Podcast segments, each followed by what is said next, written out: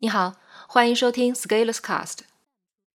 今天要为你朗读的文章题目是：遇到挫折，一切都会好起来的，因为你会习惯的。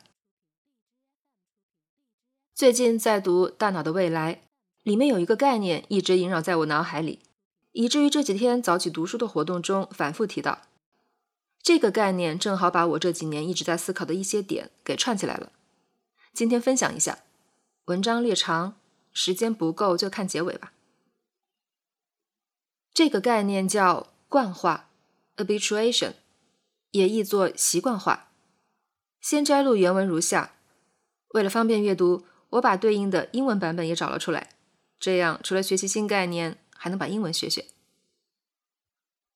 涡虫头端的凹处具有感光细胞，可以避光，也可对触碰和化学梯度做出反应。被玻璃棒触碰后，涡虫会蜷成球形，这是它对危险的反应。然后它会缓慢而小心地展开。再碰一次，它会重复这种反应。然而，如果触碰重复足够多次，反应会逐渐衰减，最终涡虫不再反应。它已经习惯于玻璃棒的刺激，而不视其为威胁。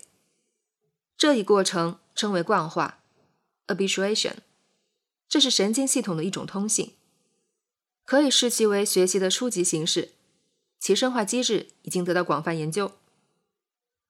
从早起穿衣的动作开始，我们每天都要经历很多这种惯化。开始，我们相当清楚地察觉到衣物对皮肤的摩擦，但是很快就不再注意这种感觉。然而，如果刺激的性质有些微的变化，衣服刮到什么东西，或者对涡虫来说，玻璃棒碰触的同时还有喷水，全部反应立即重现。我们再次察觉到衣物，涡虫再次感受到危险，并且蜷成一团。发生惯化并不仅仅是因为动物疲倦或者耗尽了某种化学机制，而是一种基于经验进行适应的方式。惯化。绝不永久的改变行为，时间隔得足够久，原来的反应就会重现。以上文字引自《大脑的未来》第二十七页。注意，这里有一个关键要点，可以给我们一些启发。当一件事情出现在我们生活中，最开始我们会给予比较强烈的反应，但是随着刺激的反复出现，我们会习惯。于是不再做出与最初一样强度的反应。这个惯化是我们神经系统的一种特性，也就是在我们每个人身上，类似机制都在发挥作用。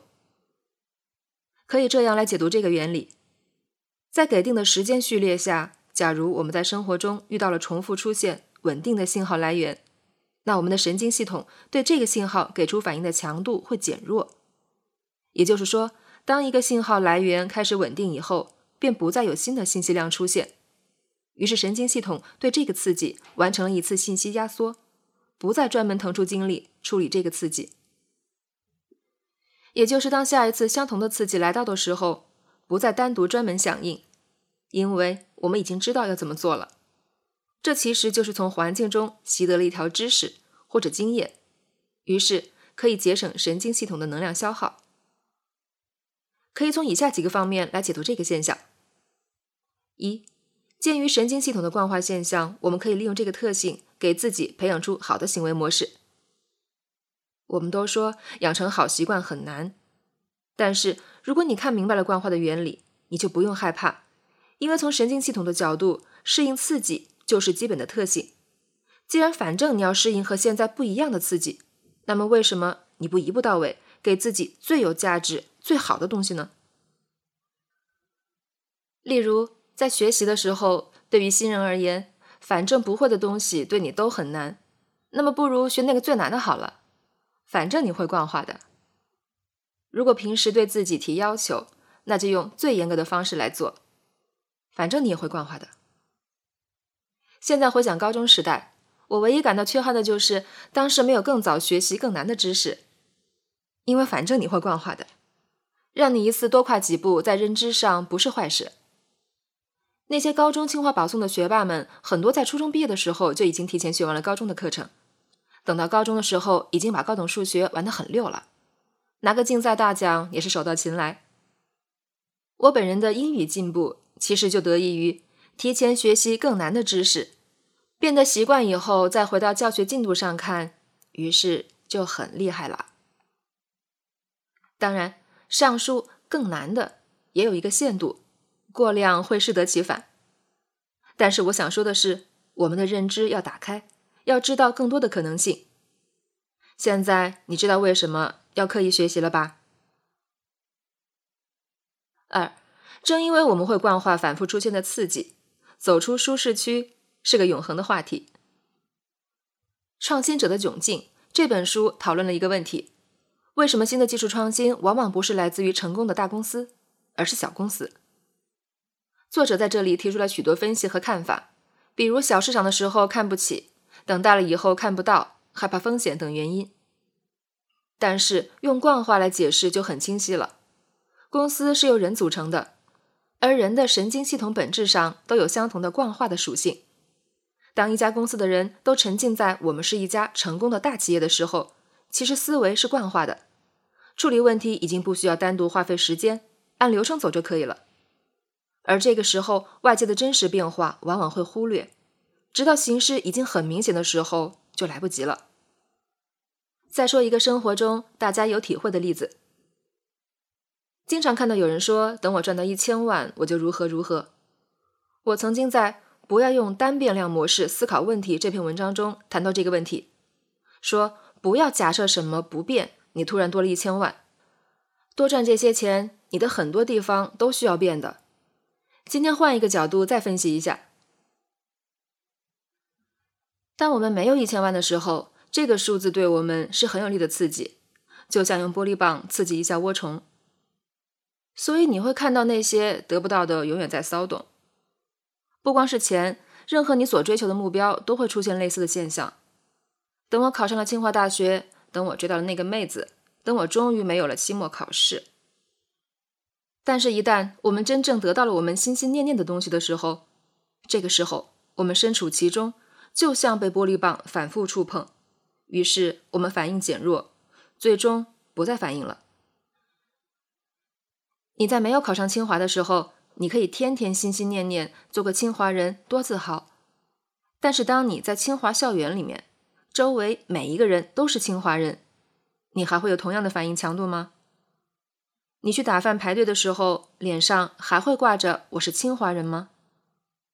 你会惯化的，惯化在苦逼的学业与科研中，然后慢慢平淡。当你没有赚到一千万的时候，你会说：“等我有了一千万，我就要怎样怎样。”但是当你的收入到了这个级别，你的视野开阔了，周围的朋友也会和你相当的谅解，那时你还会激动吗？你会惯化的。因为周围也是一堆有钱人，然后开始想着我要有一个亿就好了。同样的，当你终于追到了你心仪的妹子，你很有可能不会像你当初想的那样爱她，因为你惯化了。不信就查一下柯立芝效应。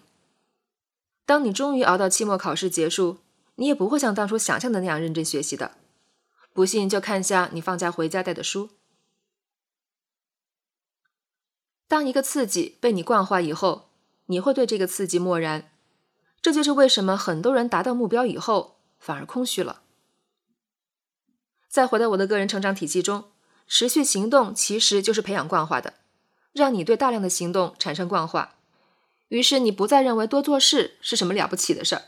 但是当你事情做得多，也会麻木，因为你开始不动脑了。所以需要刻意学习来给你提供新的刺激来源。这就是为什么成长双系统、学习系统与行动系统很好用的原因。我会在二零一八年给成长会小伙伴展开分享。